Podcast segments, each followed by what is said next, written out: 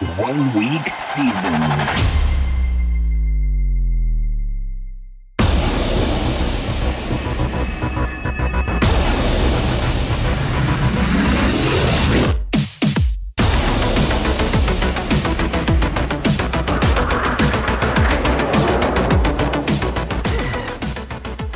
All right, OWS fam, the nation, my dudes and dudettes. Thanks for coming and hanging out with us on another beautiful Saturday. I am still trying to get over this little sickness, so I'm going to try and mute if I have to cough, not cough your ears off. Um, again, it's X's fault, so we all know that by now. So that is good. Uh, giving credit where credit is due. Thank you, X, for getting me sick. yeah, you're welcome. Enjoy. With that, with with that being said, we're going to jump right into it this week. Obviously, JM is with us this week, so we are going to do our best to not uh, talk over each other. No, I'm just kidding. We should be just fine with three of us. Um, but I'm excited to have JM uh, here chatting with us and shooting the shit with X and all of y'all. So, quite the treat, and we will get right into it. Please note, off, there's like there's some pressure right now, right? Like the boss is in the building. we got to be I'm on actually, our game. Yeah, I'm not going to. Uh, I'm glad we don't have uh, webcams because I'm completely nude right now. it's funny um, how often I'll be on a call, even with like Aaron. I'll be on a call, or when we bring on new people to the site, and they'll be like, uh, or Aaron will be like, "Man, I was just listening to two podcasts of yours. Uh, it's funny to be on the phone." That's kind of how I feel right now because each Saturday night listening to you guys has been part of my process. So uh, I feel like I'm a little bit starstruck by the, by the, podcast that I hired you guys to put well, together. That's really funny. I remember the first time. So, like, the story of how I started writing for OWS is a funny one because it involves like some borderline harassment where, you know, I had this idea that I could start writing Showdown content, and I had actually written a few Showdown articles for Daily Roto um, when Showdown uh, started coming out as a format. And I started messaging JM on Twitter being like, hey, uh, I'd love to talk to you about writing content for Showdown.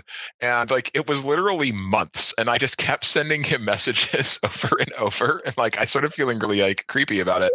Um, and then finally, like, and then he made some comment on Twitter or somewhere, or maybe in one of his podcasts about how like he basically has Twitter like muted a large portion of the year because he just can't deal with all the notifications and messages and blah, blah, blah. And he's like, you know, he's trying tries to like tune out that noise.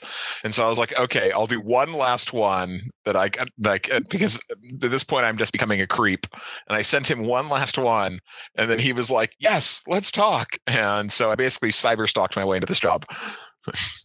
Well, also, uh, I don't know if you remember this, but we, you and I had hung out before. I'm sure you remember mm-hmm. that. Uh, and yeah. I didn't connect that you were the person I'd hung out with before.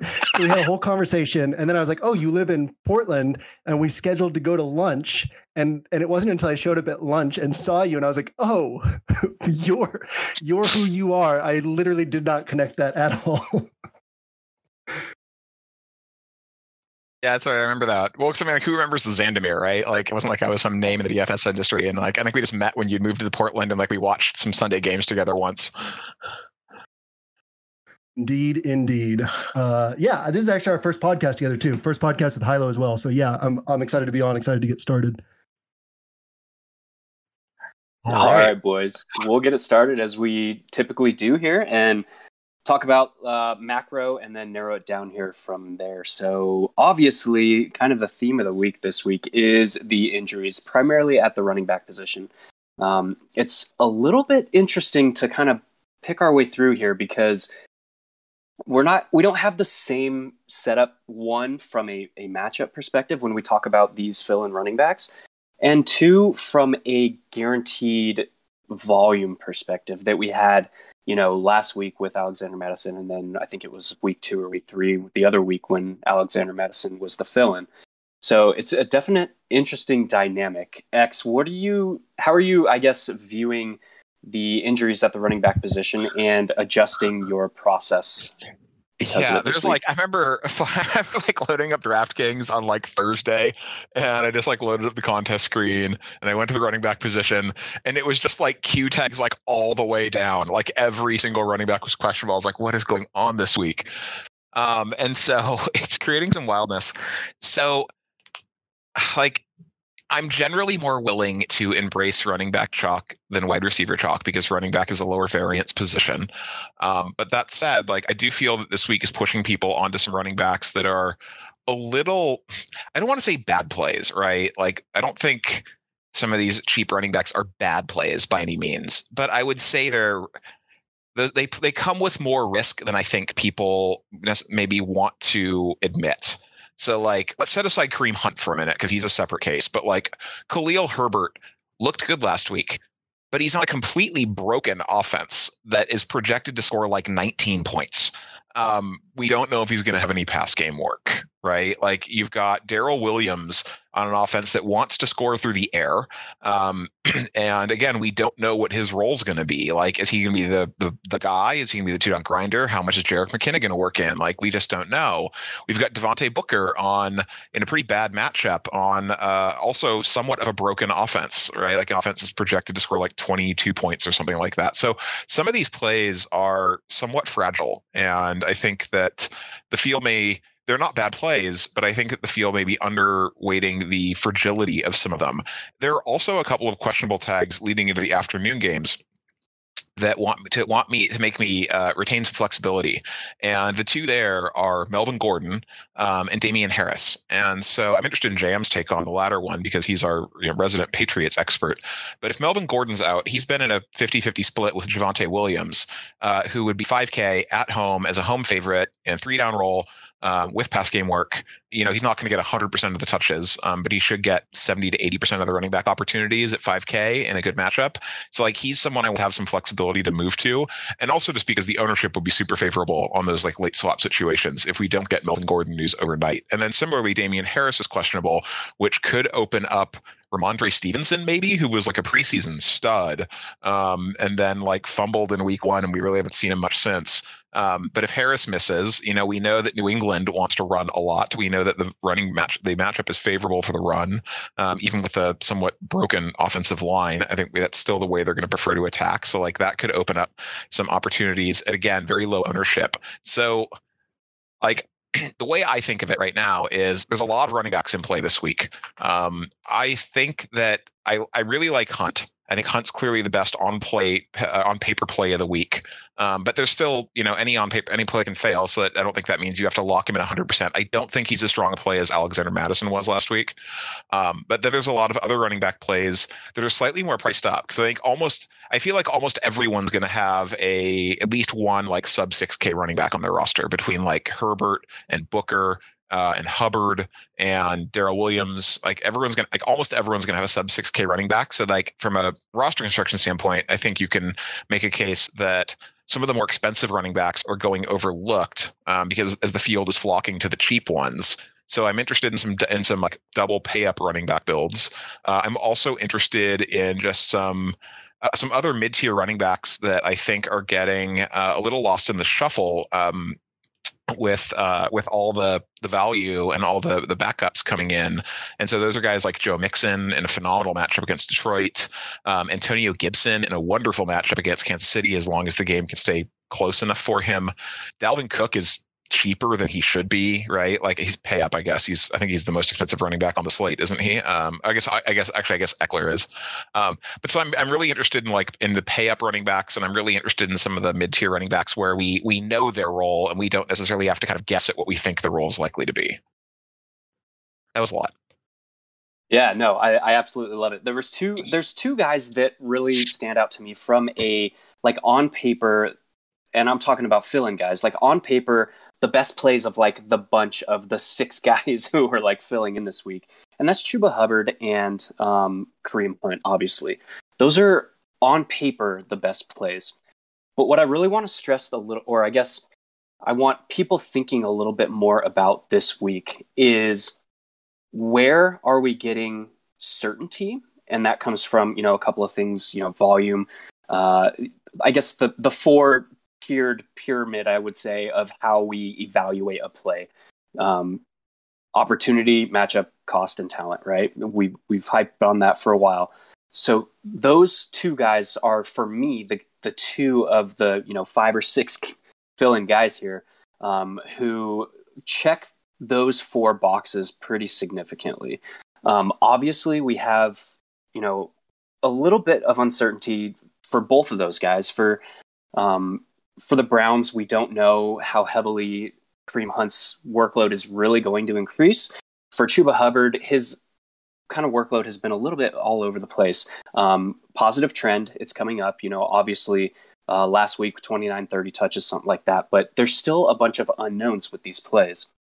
And then JM, I'm going to go to you for uh, to kind of round out the running back position here. We kind of me, uh, touched on the we kind of touched on the uh, the high price guys, and we touched on obviously all these fill in guys. Um, but there's a couple of guys who are priced in that mid tier. One of them was touched on in Antonio Gibson, Joe Mixon, and then Jonathan Taylor. How are you handling this kind of mid tier of pricing this week, Jam? So I might have missed a little bit because I, I, that's what Xandamere was about to chime in with. I'd said, "Don't throw it to me yet." Um, I just got back. I heard all of Xandamere's thoughts, and Hilow, I missed yours. I had to help get the kids loaded into the car. Dad life hashtag. Um, but yeah, I think that the was disappointing to look at updated ownership today and see Khalil Herbert at like 25%. I mentioned in, I think it was the player grid that, or maybe it was in the Angles podcast, that after I watched Khalil Herbert's game, I almost put him in a in, as a blue chip. And then as I waited and let those thoughts settle, I was like, well, he's not a blue chip play, right? He caught 34 passes in his entire college career. He ran seven pass routes last week. I was going to bump him down to light blue, and then I sat I sat with it a little longer, and it was like, okay, he's not a, he's not even a light blue play. Like the chances of him failing are much higher than a light blue play. He just could have a good game. Now that he's going to be this super chalky play, I'm inclined to be completely off of him. And now that Darrel Williams, right, like Darrel Williams, we know how the Chiefs use running backs. We know that Jerick McKinnon's going to be on the field. It's not like Darrel Williams is going to go get 22 to 25 touches. And I think that one of the things that, and we do it at OWS, and by we, I mean, sort of the top down filtering of thoughts from OWS over the years has been from me, right? Because for a couple years, the site was just me that's that we think a little bit too much about salary sometimes, right? Instead of who the best plays are. So when we think about Darrel Williams and Khalil Herbert just under 5K, then we have somebody like Joe Mixon at just over 6K, somebody who's going to be on the field basically every play. And the like okay what's the negative case? Well maybe he's not fully healthy. What's the positive case? People are not going to play him because they think maybe he's not fully healthy. And so even if he does even if he gets two or three catches one or two catches it's just such a great spot for him. He should get 20 plus touches. Uh, chuba hubbard had almost 30 touches last week only played like 65% of the snaps. They were designing plays to go to him. And that's another thing that we see in dfs is the new value play just gets so overhyped. Like very clearly, if if Christian McCaffrey had just gotten injured and Saquon Barkley had just gotten injured, Chuba Hubbard would be way more popular than Devontae Booker. Chuba Hubbard at 5,900 would be way more popular than Darrel Williams and Khalil Herbert at roughly 1K less. So, what I'm kind of looking at right now is not even thinking about, like, not even from a starting point of thinking about how the field is seeing things outside of the Khalil Herbert thing, but not even from that starting point, but even just saying, what's the best way to maximize our chances of like a 250 point score? Well, spending a little bit extra at running back, it's not like there's all these high priced guys that we're like, oh, we got to fit them in this week. And there's plenty of places with our game stacks where we can kind of save salary in different places. So for me, I think it's a really interesting week to consider guys like Dalvin Cook, guys like Joe Mixon, guys like Chuba Hubbard, uh, obviously Kareem Hunt's in that mix, D'Andre Swift. But for me, I'm starting to angle toward like I'll probably pay 59 or more at running back on every roster, which again automatically gives me a different roster construction than the field, but also just gives me guys who are Mike talked about this a lot this week, but guys who are underpriced for their role, guys who are underpriced for the expectations we had on them coming into the season when their role and their situation really hasn't changed much from what we expected coming into the season. So yeah, I, I think that these 5,900 and up guys are really interesting to me, especially because you're automatically doing something different from the field and taking sharper plays on top of that. And I think that saving 1,400 at wide receiver or some other place on your roster is easy enough to do that I'll I'll spend the extra 1400 or 1200 or 1300 whatever it is to get from one of these popular cheaper value plays up to one of these guys who just makes a lot more sense especially when we think about who could get you like if we go look at first place rosters and we see how many 30 point scores are littered across those rosters well Devontae Booker is a fine play what are his chances of getting you 30 points compared to Chuba Hubbard or Joe Mixon or Kareem Hunt or D'Andre Swift or any of these other guys who are just a little bit higher price? Same thing with Khalil Herbert, same thing with Darrel Williams. So I'll let everybody else chase like those 15, 20 point scores and hope that I can capture some 30, 35 pointers just by spending a tiny bit of extra salary there. So yeah, that's kind of how I'm seeing the running back position as of Saturday afternoon, Saturday evening. Uh, I'll also note that I kind of, at this point, round out my thoughts based on my Saturday afternoon stuff, which is you know listening to you guys and then kind of letting my thoughts settle. So um, that's subject to change, but that's how I'm seeing things right now. And um, Hilow, I'm curious, like 15 second recap. Is that kind of the same thing you're seeing? Yeah, pretty much. And that's kind of how I started off the end around as well, with uh, somewhat of a bold statement that there are a ton, people are going to feel like there's a ton of value this week. Well, in fact, there's a ton of landmines.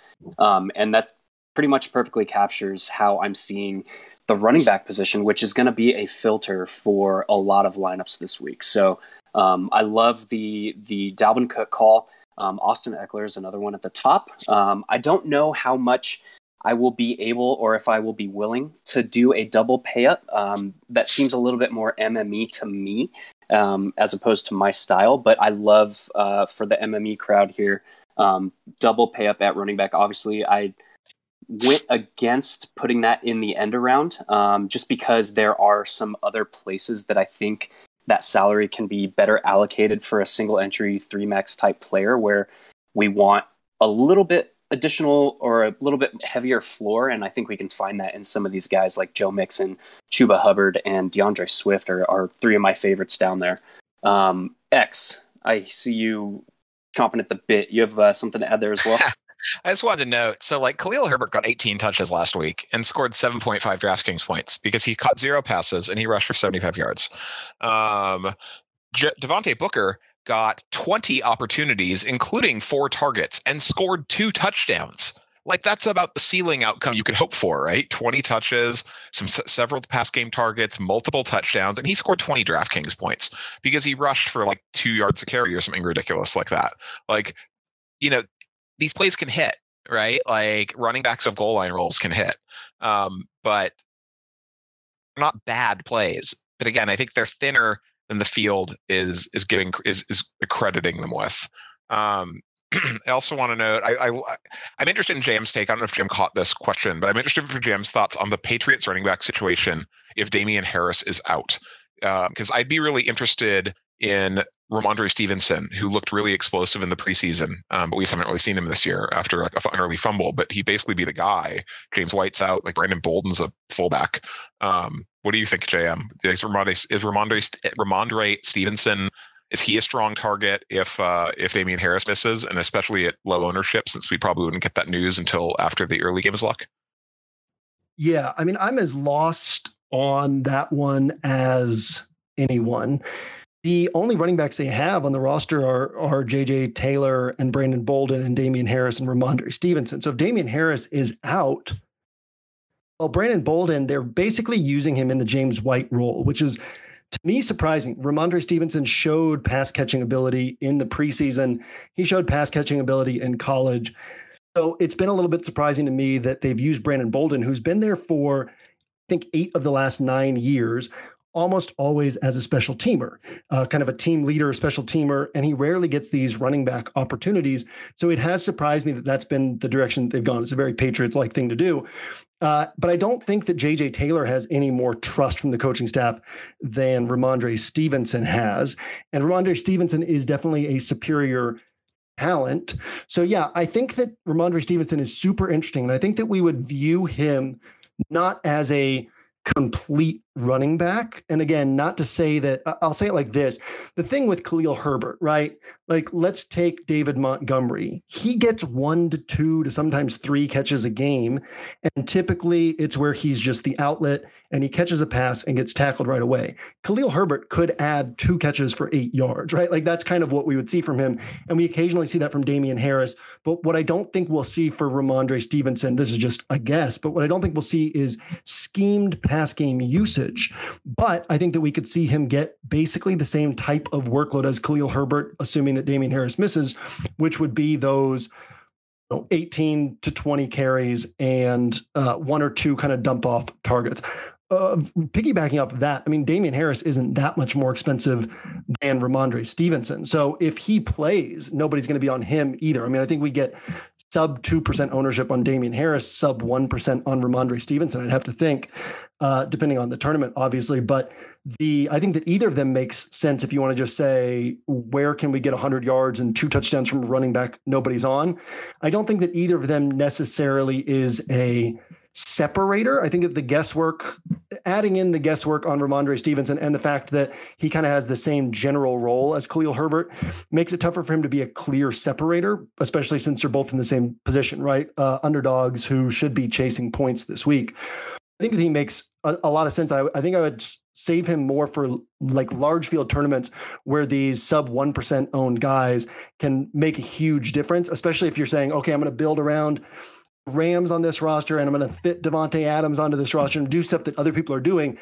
Well, Rhamondre Stevenson immediately separates you at that running back position and kind of gives you just one other thing that you have to do differently to sort of uh, lap the field if that one ends up hitting. But yeah, I think that's how I'm seeing it. I keep I've kept messing around with him for my builds, but just haven't been able to get comfortable with him for the 5,000 entry and below tournaments that, that I'll be focused on this week.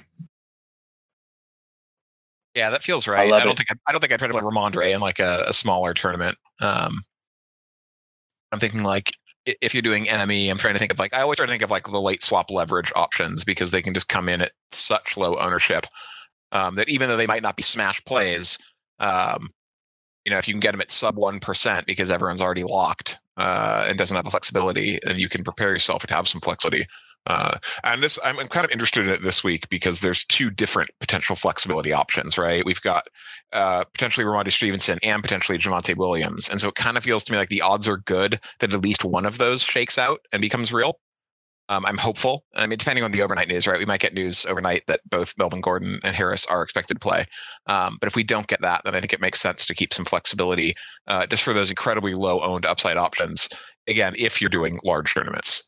Um, As a random side note, did did Adam Schefter take this year off? We've had like no explosive overnight news this season. None at all. Like nothing, nothing that gives us an edge of still being up at 10 or 11 p.m. and being like, oh, cool, I get a head start on on this information. I feel like that's standard in the past, and this year there really hasn't been any stuff breaking late Saturday night. Just kind of interesting. He got kind of in trouble, didn't he? It's like there wasn't wasn't in like that whole email thing. There was something about like Adam Schefter turns out was like getting information in ways that were you know, considered, I don't know, somewhat ethically dubious for a journalist. I'm not, I, I, saw something about that. And I don't, I don't want to throw any shade on Adam Schefter by any means, because I don't know, to be clear, right? Like, I don't some know J. Edgar this. Hoover stuff going yeah, on. Yeah, right. Like, I don't know this. This is something I saw on Twitter. It could be total bullshit, to be clear, right? Like, um, I just saw something about Adam Schefter and like some, you know, some concerns of uh, getting information in weird and in, in, in, dubious ways. But I was wondering if you, yeah. if either of you might know more about this. But there was something why. I saw. Yeah, there was something I saw along the same lines, but that was just like this week that happened. So like Schefter has been, I feel like been uh, not providing the same level of bombs like Jam was saying for the whole year. So I don't know what's going on with that, but uh, yeah, I'm not sure. That's all I got. I like the J. Edgar Hoover theory. We'll yeah, that. that was good. There's uh oh, I'm gonna hold on. Sorry, preparatory cough pause. Um, there's one other backfield situation that is highly intriguing to me, and I think that a lot of the field is not going to be attacking it, and that's with the Washington football team. And the mm-hmm. reason I say that is we we have a pretty sizable uh, sample size of how this backfield is going to be utilized, and now we have them, you know, hosting the Chiefs, and we can almost assume that they're you know gonna be relatively conservative, not from a play calling standpoint or like trying to slow the game down, but they're going to be relatively conservative with their uh, with you know backup quarterback uh, with Kansas City Chiefs coming to town. So I would think that Antonio Gibson is going to start the first couple of drives with a pretty sizable workload. Now that said, the actual game flow is going to dictate how this backfield is going to be utilized. But when we break down the likeliest outcomes for this game, we have two game scenarios where Antonio Gibson sees 20, 22, maybe 25 um, carries with a handful of targets mixed in. And then there is a very clear, on the other side of that, if Kansas City comes in and puts up points early, there's a very clear scenario or path for, um, oh God, no, I'm losing his name. Jay, yeah, McKissic. JD McKissic to see 8, 10, 12 even targets if it's a highly negative game flow. So when you have a situation like this where it depends on the actual outcome of the game, but we know with a high level of certainty how it would play out in various game flows. We're presented with an interesting scenario where we can look to capture all of those different scenarios by playing one or the other on various lineups. And I don't think the field is really going to be doing that this week. So, X, how are you? Are you as intrigued as I am in the Washington backfield. How are you handling that situation? Yeah, so Washington just looks like a, as, as, a team is really thin, right? Like they just don't have a lot of weaponry right now. They've got Gibson, they've got McKissic, uh, Logan so their tight end is Ricky Seals Jones. Um, they've got Terry McLaurin, who's banged up. Uh, last I saw, he's expected to play, but then the wide receivers past Terry McLaurin are like Adam Humphries and and Dyami Brown if he plays, and like Cam Sims. So like you've got a team that has a a, dearth of skill position players, and so they're going to have a narrow distribution of volume by necessity. Um, the question I have around so first off, I love Gibson because if the game stays close, they're gonna you know they're gonna ride they're gonna ride Gibson as hard as they can, right? So I love Gibson um, in in rosters that are predicated around the game staying close uh, or shooting out or shooting out. I guess not shooting out with the what with Washington chasing, right? Um, McKissic, I'm a little more wary of um, because we haven't seen this year like when he was getting those like 10 plus target games was was with Alex Smith uh, at quarterback who we know loves to check down loves passing to his running backs um, and this year we haven't seen that. So McKissic's uh, target count in a game is high as six. He's had four five two six and one um, and four and two in two significant losses where they where they lost by more than a touchdown. So like I'm okay with it. Uh, I think that 10 targets might be thinking about him in the in the Alex Smith days, but you could certainly make a case that like especially if McLaurin is out, um, that they're that they're just so thin and so starved for for pass catchers that they would involve him more often.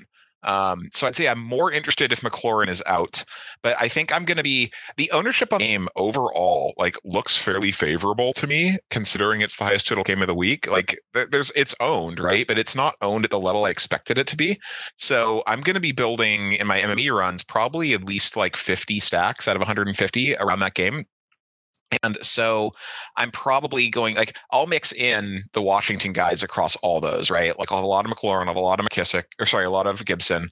Um, but I'll definitely have some McKissic, I'll have some Ricky Seals Jones, I'll have I might even have some like who's the other guy, DeAndre Carter, right? Like uh, I'll definitely have some of the other ancillary plays because we know we can't predict like where touchdowns come from.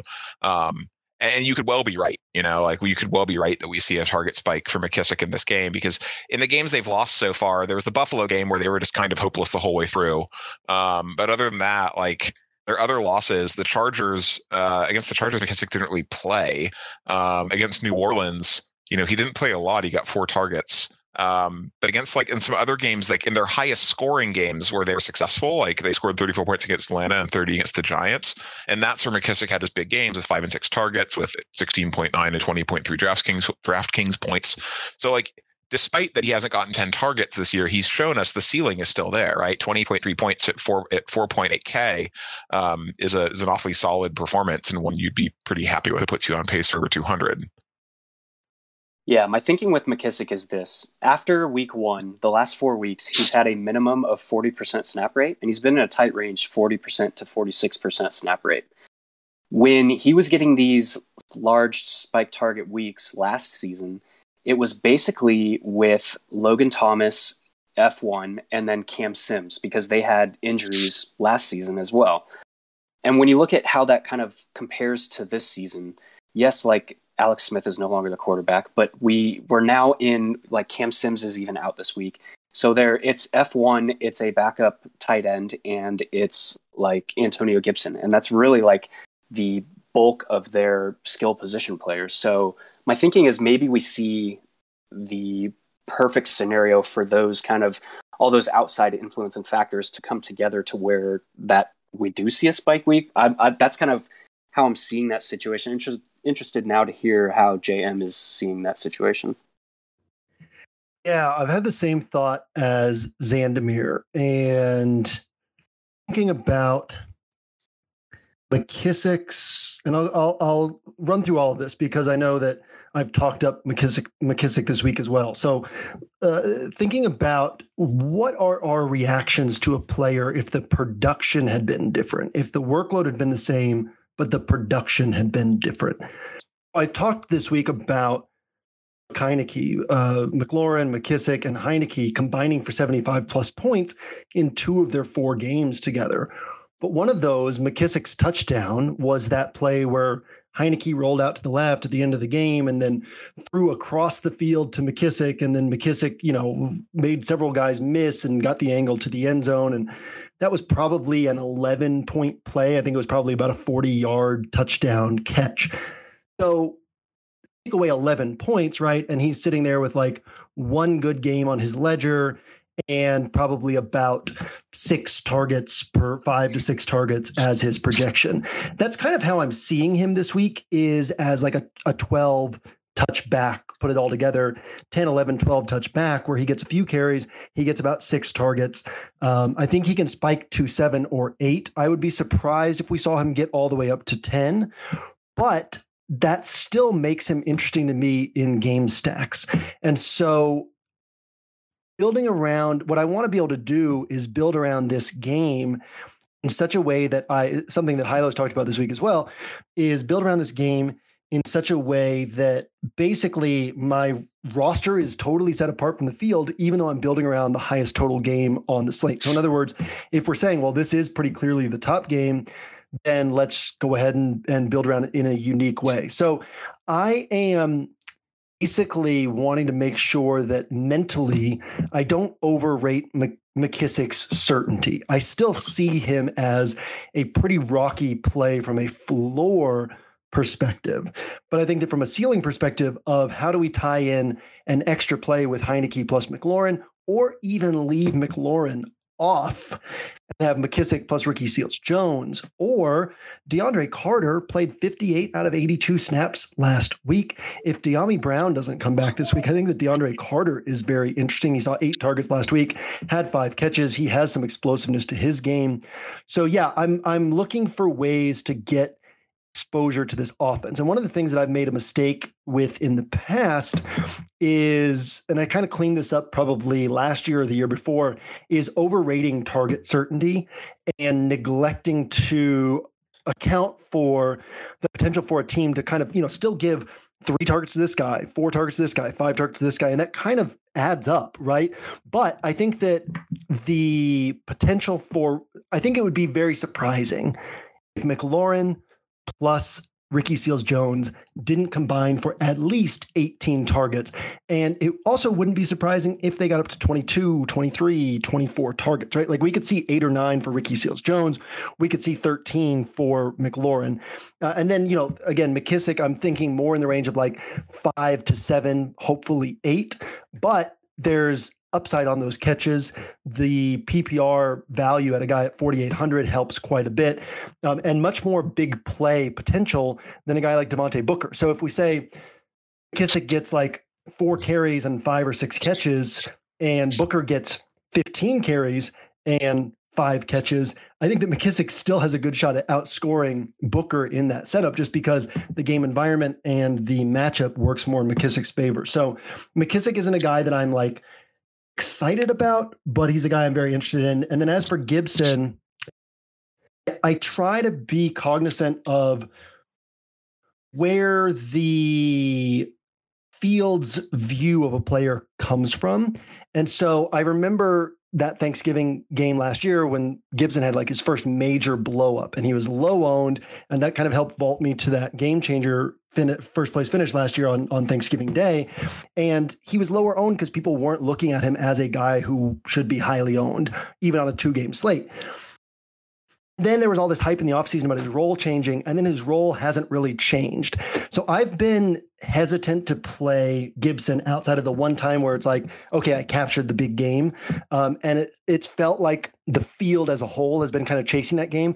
But I also think that any week when Gibson's low owned and we can project Washington trying to filter the offense through him, there's a ton of upside there. It's just not where I'm looking this week. But yeah, I, I, I genuinely think any piece on the Washington offense is worth considering and worth bringing into game stacks. That's just kind of how I'm looking at the way that I'll be pulling my game stacks together. Can I just note here that McKissic's other big game, game in a nightmare play for me, when the cheat the Giants lined up like three linemen, and McKissic just sort of walked into the end zone from like yards out, and like no one touched him because there weren't actually any linemen like anywhere in the way. And I was sitting there in first place in a showdown without McKissic, going, all I need is for McKissic not to score a touchdown here. And the, the Giants are just like, oh, please walk over here and score a touchdown. We won't bother you. So I hate that guy. um, but yeah, I mean, like, but also, I mean, it's fair to point out, right? Like, anytime someone has a really explosive game, there's something that broke their way. Right? There's some broken play. There's some they caught a hail mary, you know, contested catch, whatever. Like, you know, there's something that broke their way to help them get the, get to that big game. Where I think it's, where I think this conversation is relevant with McKissic is he's had a couple of good games. Um, but he's in in in the two games where like the the random thing has broken his way. He got the 30 yard touchdown catch uh, that Jam talked about. He got the walk in touchdown where the Giants didn't bother trying to block. He still only had pretty good games there. Like he got kind of like it's sort of like everything broke right for him. He got a lucky touchdown to play that probably shouldn't have been a touchdown, um, and he still only got to like 17 to 20 points. Um, like I kind of generally want to look for guys who when they get that that last weird thing that breaks their way, they're going to get to 25 or 30 points. That said, um, all I'm all I'm saying this for is I wouldn't play McKissic personally outside of stacks of that game. Um, if you're building stacks of that game, it makes sense to consider lots of different ways to attack it, uh, including these ancillary plays, because most people are going to be building stacks of that game inc- that are around uh, Tra- Travis Kelce, Tyreek Hill, Darrel Williams, uh, Ricky Seals Jones, and Terry McLaurin, and a little bit of Gibson, and that's kind of it.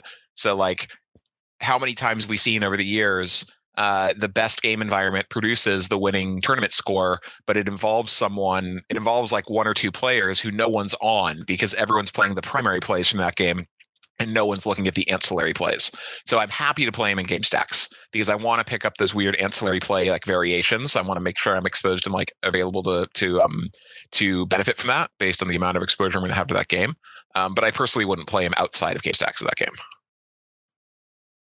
I love I'm, it. I'm on board with that. Love it. All right, boys. So the next basically roster funnel that we have this week is looking like the tight end position. So a lot of heavy ownership is going to be flow- funneling through the running back position and the tight end position. And this week, we've kind of gone back and forth between pay up tight ends and then value tight ends. Well, this week we're back to pay up tight ends. And it looks like Travis Kelce, Mark Andrews, and Darren Waller are all going to garner some pretty hefty ownership. So, X, I'm going to go to you first on this one with the lower likelihood of one of the value tight ends outscoring some of these guys, or all three of these guys, we should say. Um, how are you handling the tight end position? Are you basically singling out any of these three guys, or basically handling it like a um, included in a game stack like you normally do? So let me first note: um, I'm not seeing Waller projected for much ownership. Uh, we have him. I don't know what OWS has. My aggregate my aggregate model has him at like four percent, um, and that's including projections from like several different sources. So I actually have him pretty low. Uh, the three that I the three big ones that I see are Travis Kelce, Mark Andrews, and, and Ricky Seals Jones. And so like if we kind of pick through each of those. So Travis Kelce is the best tight end in football. Great. Uh, he's in a positive matchup. High team total. Great. He always is. Um, he's also kind of like he's at a discount. His price is normally not 7K. This is about the cheapest we really ever see him get down to. Um, I'm trying to think. I'm gonna go check him out. I think it's the cheapest he's been all year. Yes, he's normally he's been over 8K every week this year except last week. Um, so he's normally like a more like 7.5 to 8 point something player. So like discount Kelce is going to attract people. Um, I, I I have a hard time ever just not playing Travis Kelce when he's like on the slate because I feel like his, you know, when you get a ceiling game from Travis Kelce, it just it blows every other tight end out of the water.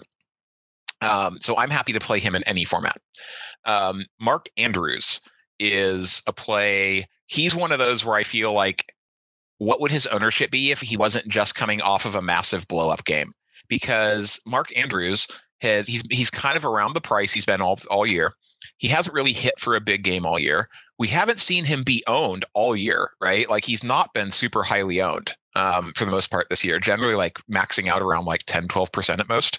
Then he comes then he's coming off this 44 point game, 147 yards and two touchdowns. Um, but he now he's on a short week and he's playing the Chargers defense, which is a really good defense, um, and and really good against tight ends with Derwin James. So you know, can he hit? Of course, he's incredibly talented, right? Um, but it feels like this this feels chasey to me. Like seeing him at this level of ownership, it feels like the field is chasing his big performance in prime time. If that 44.7 game was week one and his five point week one game was last week, I think we'd see him much, much lower. And so I'm not super interested in Andrews outside of game stacks.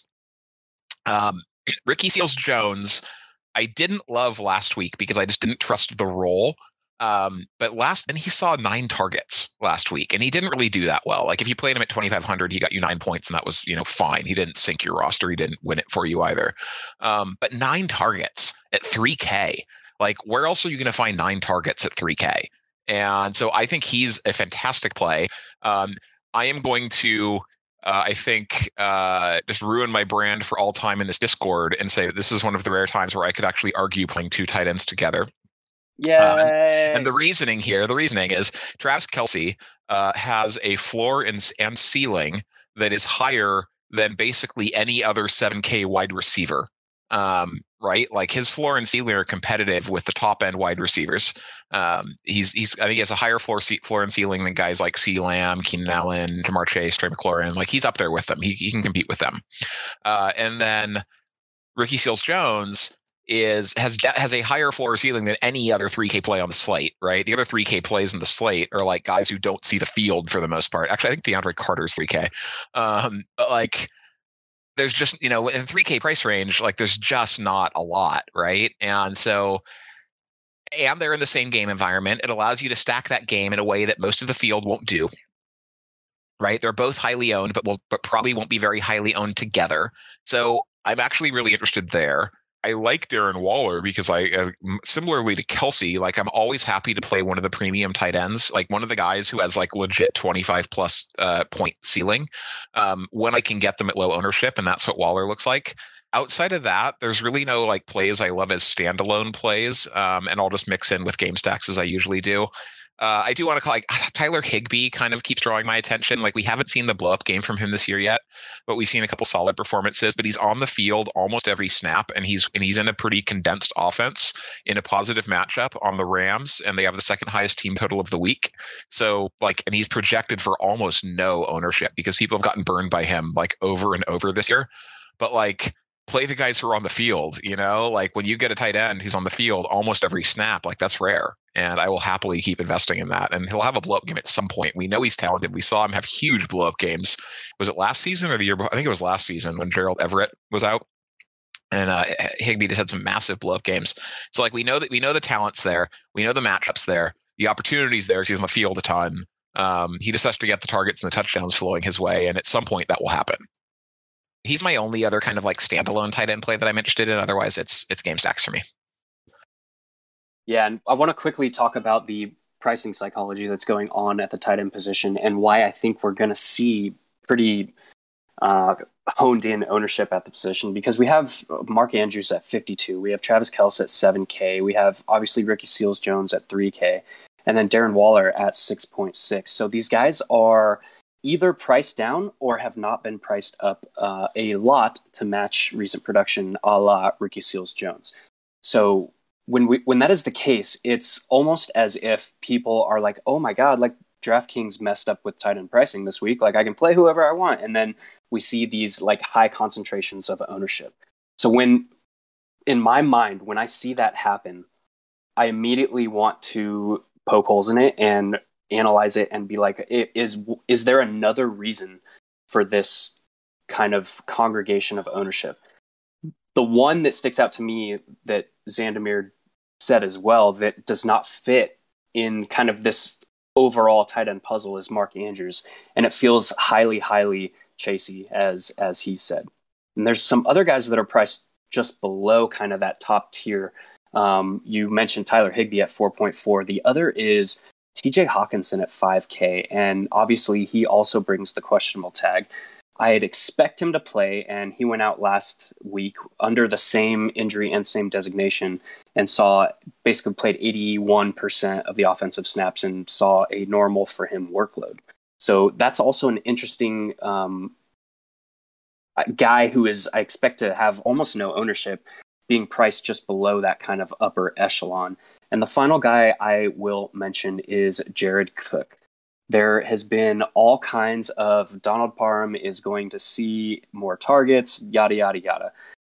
The basically, in my mind, that is absolutely optimal to look to Jared Cook at only 3.2, particularly if Mike Williams is out. And Jared Cook has run like four times as many routes as Donald Parham, and he just has not seen basically the same per route target rate that Donald Parham has seen. So those are two guys that stand out to me. Um, trying to analyze the position group as a whole and not get sucked into the pricing psychology side of it. Uh, Jam, what are you seeing at the tight end? Yeah, basically everything you guys are saying. Uh, regarding Waller, we have him at 14%. That's bound to come down. Uh, another site that I trust a lot has him at 8%. Um, I would think that somewhere higher uh, X than your 4% and lower than the 14% is what we'll see. But I would guess like 7, 8%. That is just a guess. And obviously I'm not um, I'm not the sharpest when it comes to predicting ownership projection because I, I research everything in the bubble. But from the standpoint of like uh, DFS psychology, that's where I would roughly expect him to end up. Mark Andrews, and I talked about this earlier in the week. I again researching in a bubble and some weeks more so than others but this week was very bubbly for me and the Rams or the Chargers Baltimore game was one that was not on my list. And then late Thursday night, I was just trying to think, what's the what's the third game? Not the third, right? Like, okay, we've got the the Lions game could have some points and people aren't really expecting it, or the Vikings and Panthers game could have some points and people aren't really expecting it. And I think that those are better games. Well, they're definitely better games than the Chargers and Ravens. But I was trying to think, well, what game could go for 70 plus points? What game could be a had to have it game. Well, some of these other games are less likely to hit that type of output. And so it was at that point late Thursday night that I was like, oh, this Chargers Ravens game is kind of sneaky. I kind of like this game. I talked about in the Angles pod, finished the Angles pod, checked out ownership projections and was like, oh my God, everyone's on this game, right? So for me, that game outside of Marquise Brown, uh, shout out to Hilow, we're on the same page there. Outside of Marquise Brown, that's not really a game that I'm super interested in. Obviously, things change on the Charger side if Mike Williams is out, but the I'm not chasing Mark Andrews. I almost never play Mark Andrews anyway because his floor is so much lower and his frequency of huge games is so much lower than the field thinks. So the field always remembers his 30 point games, his 40 point games, and they typically come in prime time. And then they forget that there's all these 7 point, 8 point, 11 point games for Mark Andrews. I know he's been running more routes this year and all that, but I just think that the this is a much rockier play than people are going to give it credit for. So thinking about Kelce being cheaper than normal, Waller being priced right next to him, and Mark Andrews really like for me for me, salary is not a huge concern on this slate because of the things I'm looking at, the way I'm building. Things have been kind of easy for me to just put together what I want to put together. So the extra 1800 that I'm saving from Kelce down to Mark Andrews doesn't matter that much to me. There's there's what I like about Kelce, right? And what we all like about Kelce is that we've really only seen his floor games so far. And outside of like the dud, his floor games are going to be like 17 to 20 points. And you just can't get that from other tight ends. Uh, and so basically, I, I want Kelce if I'm paying up, or I want to be doing something different. So for me, Kelce, Ricky Seals Jones are extremely sharp plays. If I want to get off of the cheaper chalk on Ricky Seals Jones, Jared Cook is the way that I would be looking to do it. And if I want to do something really different from what the field is doing, uh, same as X was saying, B. Hockenson are the guys that I'm, or uh, Hilow, you said Hockenson, but those are the guys that I'm thinking about. Uh, guys who can have a, not a Kelce high end game, right? Like Kelce's high end is like 36 to 40 points.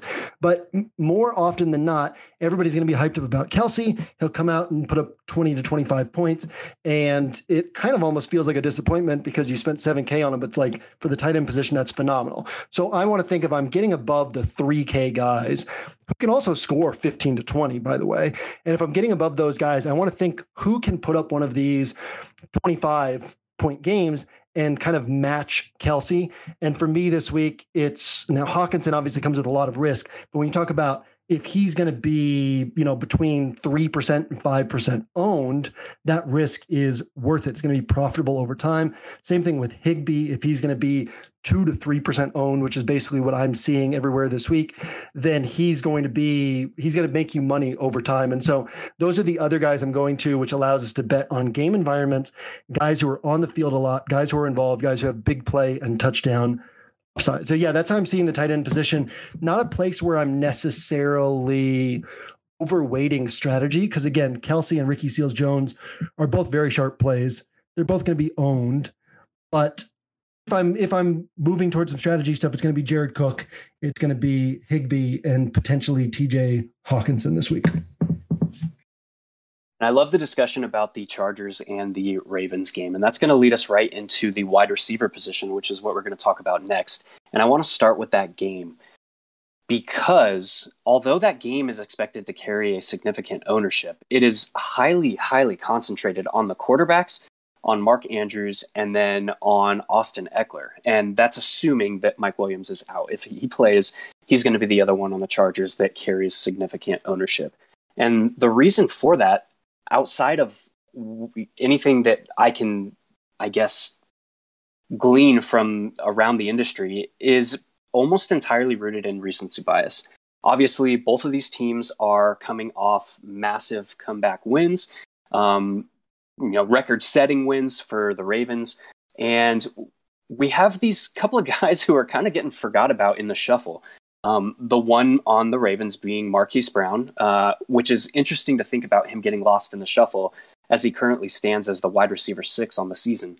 Um, and the guy on the Chargers is Keenan Allen. And I basically dissected and went through all the metrics with Keenan Allen. Like, what is going on?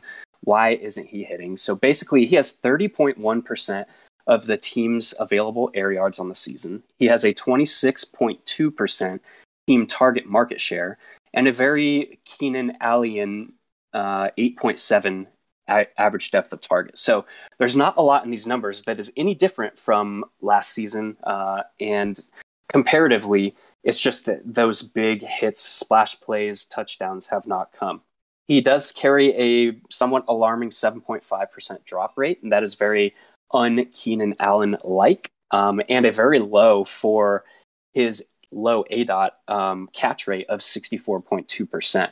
But we look at the overall composition and how, you know, is Keenan Allen a different player in this system? He really is not. It's just that he and Herbert have not connected on the same level. So those two plays in particular, I think, are going highly overlooked uh, from a popular game environment and are an interesting way for me at least to not have to fade a game that is expected to garner ownership completely if I still want to dabble and take pieces.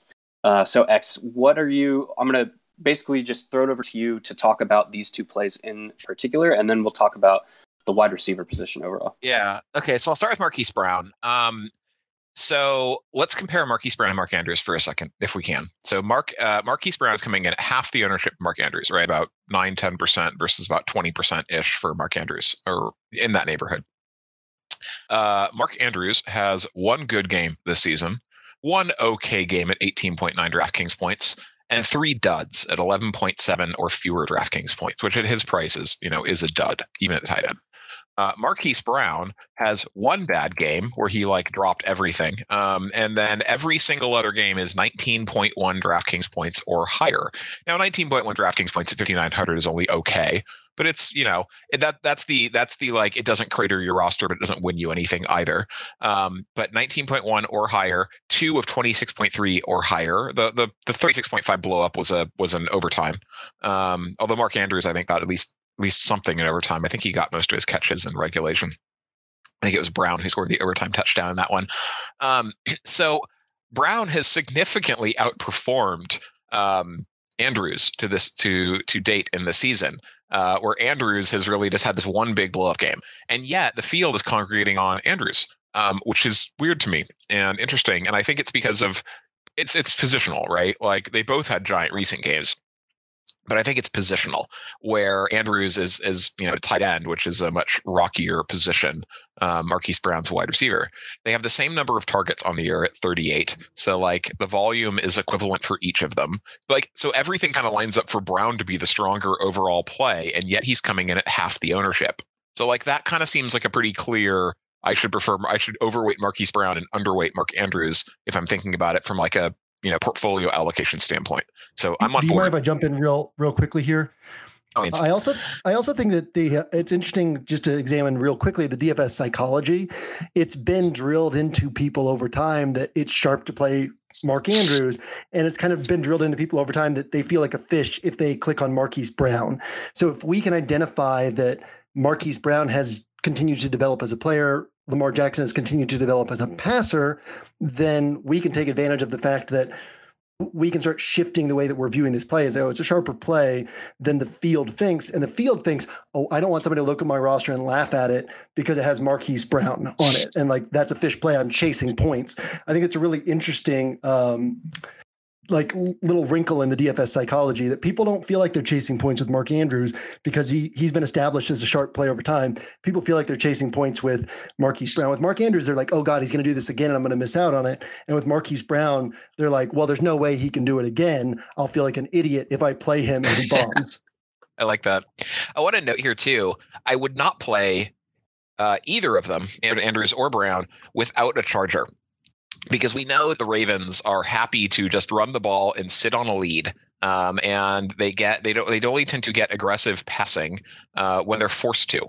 Um, this is a team. This isn't a team that comes out of the gate super aggressive and keeps it up all game, regardless of what the opponent's doing. And this isn't even a team that comes out aggressive out of the gates until they're up by three scores and then takes their foot off the gas. Like they will just run the ball all day long until unless the other team forces them to. And if you look at like, I think Marquise Brown had one catch at halftime in the Colts game, and then ended up with nine catches on ten targets um, because the Colts were up like twenty-two to three at halftime or something like that, and the Ravens just came out firing in the second half. So like, you, they're they're somewhat game script sensitive plays in terms of their volume. And if you look at Marquise Brown, like he has two 10 target games in the season. One was against Kansas City uh, in a shootout, and then one was against Indianapolis when they were playing from behind at, uh, at halftime. And so I think the volume is somewhat script sensitive there. But I do like Marquise Brown a lot. I'm looking at the ownership on the Chargers, and I think that the ownership projections I'm looking at are sort of assuming Mike Williams out. Like they have him projected in for points, but he's projecting at like two percent ownership, and Keenan Allen at like fifteen percent. So I'm I'm thinking the the ownership the ownership is predicated on on Williams being out, um, because that seems really high for Keenan Allen if Williams is in. But if Williams is out, I am happy to play Keenan Allen at 15% ownership. If Williams is in, I'm still happy to play Keenan Allen because I'm pretty sure he won't be at 15% ownership. I'm pretty sure that's high. Um, so I think like Williams has outperformed Allen on the season, right? Like, but to Hilow's point, uh, their usage has been closer than I think people realize. Like, Uh, Williams is clearly in the valuable X role, and that's amazing. And like that, that he's had a real role change this year. But he's got 51 targets on the year. Keenan Allen actually has 53, um, but Keenan Allen has one touchdown, whereas Mike Williams has like 18 touchdowns or something. I don't even. It's like it's like five a game. It seems like he scores. Um, but their targets are similar. You know, each of them has one has two games over 100 yards. Um, but it's really just it's the touchdowns have been just flowing towards Williams.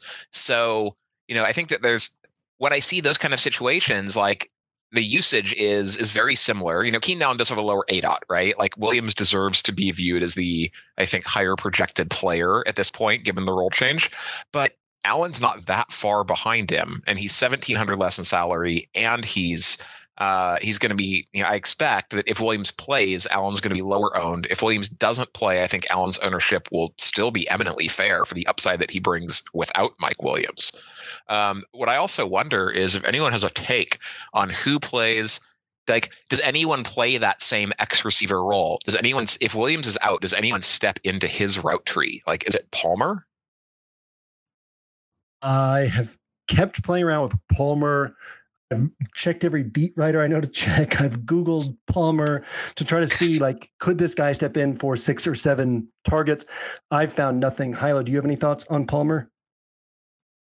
Does not profile as a t- prototypical X receiver. Um, so I'm kind of at a fishing point. I think it's fishing either way at this point. I think that's fair. Uh, X, yeah. do you have anything else on that, or you want me to to run through my Keenan and and Marquise uh, thoughts uh, real quick? Nothing else on this, guys. So for me, X, you might have finally convinced me on Keenan if Mike Williams plays because of the potential for touchdown regression. Um, I, you guys know I've never played Keenan Allen because his big games always come in 14 to 19 target games. You can go through his game logs for like the last five years, and he might have one big game that's not like a 14 to 19 target game. So I have a hard time seeing that with Mike Williams. So you you know saying like oh his role hasn't changed, and my thought is exactly that's why I'm still not playing him. But if Mike Williams is out, then I become very interested in playing him. Uh, in other words, I think that if if Mike Williams plays, maybe Keenan Allen gets touchdown and he ends up with like 24 points. But optimally, I'm targeting a guy who can get me 30 with upside for 40. Like when I look at guys like McLaurin, guys like Ja'Marr Chase, guys like Justin Jefferson. Uh, there's only two wide receivers who can go for 45 to 50 outside of just completely random things happening. There's only two guys who can go for 45 to 50, and that's Tyreek Hill and Davante Adams. So if I'm not taking those guys, I want to be saying, okay, those guys maybe get, you know, well, they can both get 12 points, 15 points, but you know, maybe those guys get 15, 20, 25, whatever. So who are the wide receivers who can get up to 35? And I I have a hard time seeing Keenan Allen get up to 35. Mike Williams is on the field. If Mike Williams is not on the field, and that's where we end up with a situation where Keenan Allen could have one of his 14 to 19 target games. And I think that he becomes obviously extremely interesting in that scenario. So that's kind of how I'm looking at that. And then Marquise Brown, I've kind of run through my thoughts on him. So I, I won't uh, linger here. But yeah, I think that the the fact that he's scored five touchdowns, right? Like those talked about it. Now Xander's talked about it. I've talked about it. Like Marquise Brown is the wide receiver five on, on the season. He's the wide receiver four on this slate, and he's priced at 5,900. That's absurd. Uh, he's also being buoyed by his five touchdowns on the season. So his output would look different. It's kind of like the McKissic thing. We have to not just look at what he's done in the DraftKings box score, but also what led to that and how sustainable that is. With that said, I think that Marquise Brown at 5,900 is, is an incredibly sharp play this week, and especially talking about the ownership, right? And the fact that if he's scoring, he's taking away points from Mark Andrews, and in a way, even taking away points from Lamar Jackson, because Lamar Jackson at 7,400 isn't winning people a tournament if he's getting his points through the air. So if he gets, if you roster Marquise Brown and you get a two touchdown game, that actually in a way hurts Lamar Jackson because those are touchdowns Lamar Jackson's not getting on the ground. And it could be a game where the Ravens score three touchdowns total, and you know Lamar Jackson's not getting one on the ground, and, and two are going to Marquise Brown through the air. So yeah, I, I like Marquise Brown as a as a strategy play in this spot. I like Keenan Allen mostly if Mike Williams is out. Yeah. Can I note really quick too? Love it. X, anything else to add there? Yeah, you just you mentioned about like Marquise Brown the touchdowns. Eh, you're obviously right. You know, like getting eh, scoring that many touchdowns uh, is there's some amount of luck there. But if you go back like into last year, you know, I think he's what is it? Uh, there's some stat, and actually someone copied and pasted it in our channel. It's like let's see, I'm gonna go dig it up. Um, 80 plus yards or a touchdown in 12 of the last 13 games he's also being used in the red zone more. And so it's not just like fluky touchdowns. Like he's actually tied for the team lead in red zone targets with Mark Andrews. So we're actually seeing a lot of like it's we're not just seeing him as like a deep threat, you know, where he's like he's really kind of being used as like an alpha wide receiver one at this point. So yeah, know, and I, I I like to look for stuff like that, right? Like who are the young guys who might be getting significantly better? Um, and so like Terry McLaurin working out with Calvin Ridley this offseason, stuff like that stands out because this is a guy who is learning to be a technician in addition to just being a fast guy. Uh, Marquise Brown, I don't know if he still does this, but having worked out with Antonio Brown in the past, um, he's clearly a guy who is trying to improve as a wide receiver and become an all around wideout. And we might see that this this Marquise Brown again is a 7K wide receiver kind of moving forward for the next several years of his career. That wouldn't surprise me. Well, maybe you know in the in this offense, 6,700 to 7,200, right? Kind of move back and forth. But um, but yeah, I, I do think that he's fundamentally underpriced. I don't think that that he's just guaranteed to go for 20 plus points every week, like a guy like you know Davante Adams is, or the other guys he's kind of scored similar to. But I think that he's a, I definitely think he's underpriced. And I think that he's going to be underowned compared to his range of expectations. Is he, does he fall into the Eagle Scout narrative? You know what his scout rank was? uh, I'm I'm impressed that you remembered that one. That was the the David Montgomery one. I couldn't tell you for the life of me what the player was. Yeah, that was the theory that guys who get better in the offseason are are guys to pay attention to. And like David Montgomery was an Eagle scout. Like that that stood out to me when he was coming into his rookie year is he, like this is a guy who's going to work hard. Uh, unfortunately, he looked so bad his rookie year and the first half of last year that I, I completely wrote him off and he has definitely continued to get better. See, the Eagle Scout narrative is true. It just might just might just take a while to play out. Is super sharp, super sharp. It takes time to get to okay. Scouts. we need some. Re- is, is Lex in here? Lex, can you can we put you on a research project? We need we need a list of all the Eagle Scouts in the NFL.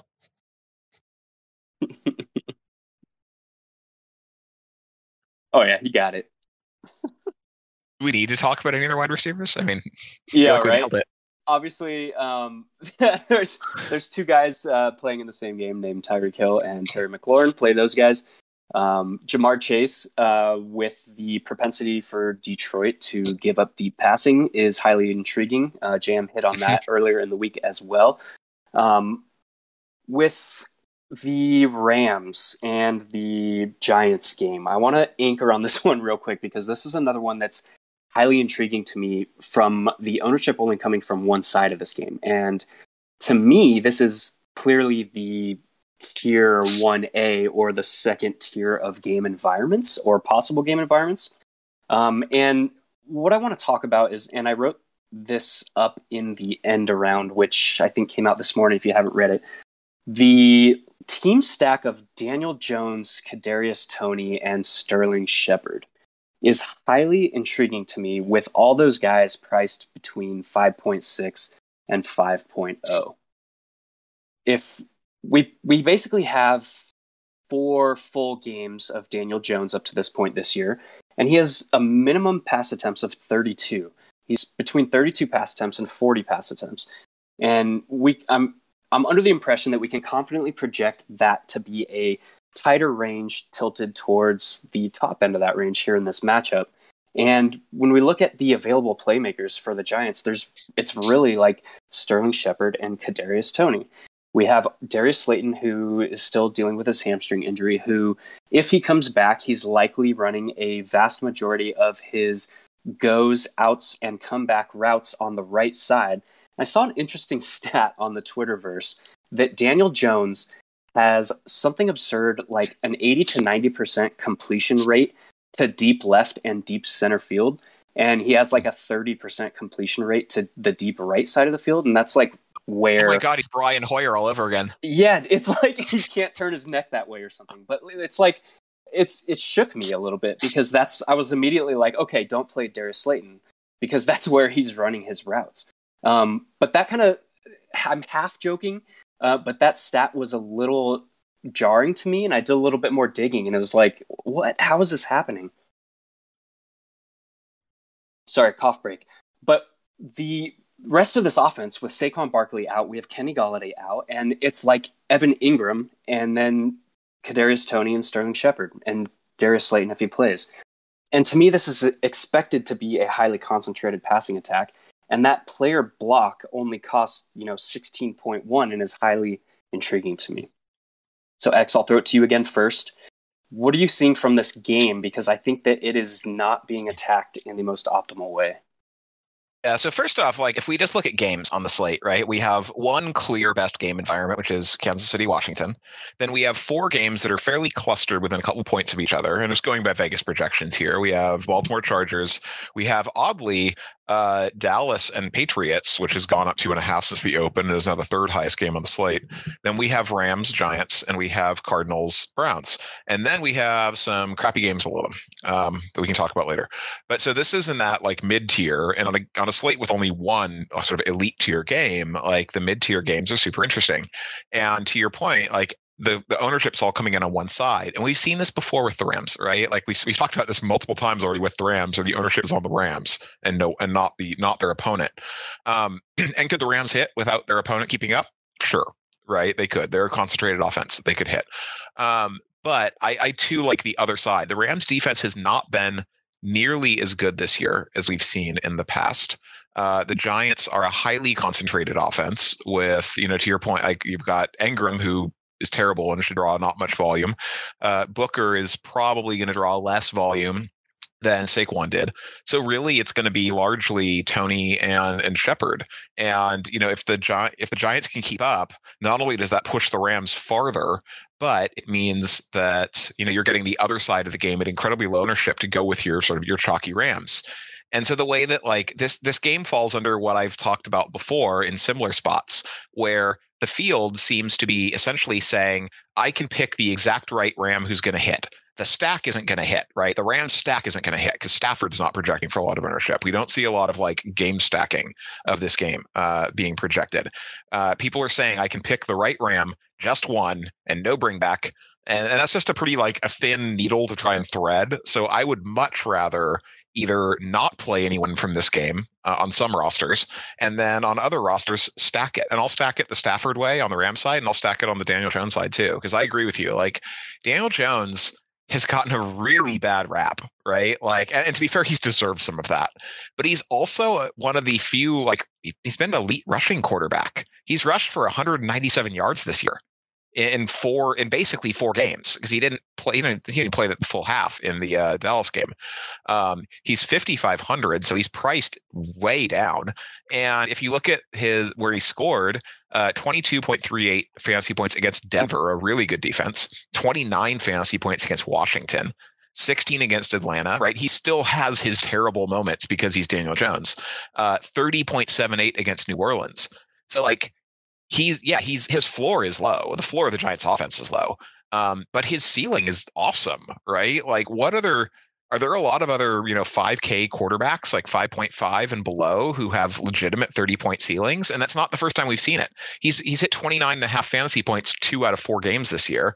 Uh, he, we've seen it multiple times in his past He's also put up sub 10 point fantasy games in his career. Um, but I'm okay with that, right? Like if he puts up a sub 10 fantasy point, then that roster loses and I'll move on. Um, but I think that it's hard to find 30 point quarterback ceiling at 5,500. And we know that Jones has it. He's shown it to us multiple times. And he has a narrow distribution uh, of pass catchers. So, like, why would we not want to play that? Yeah, I I will gladly lose money this week from a Daniel Jones bomb. I'll be happy to lose money this week from a Daniel Jones bomb for the certainty that Daniel Jones can go for a much higher score than his price tag indicates more often than you know once every five or six games like he, he's going to have big games every once in a while. And weeks when nobody is on him are good weeks to try to do that, especially if you can target the Giants pass catchers who are best to target.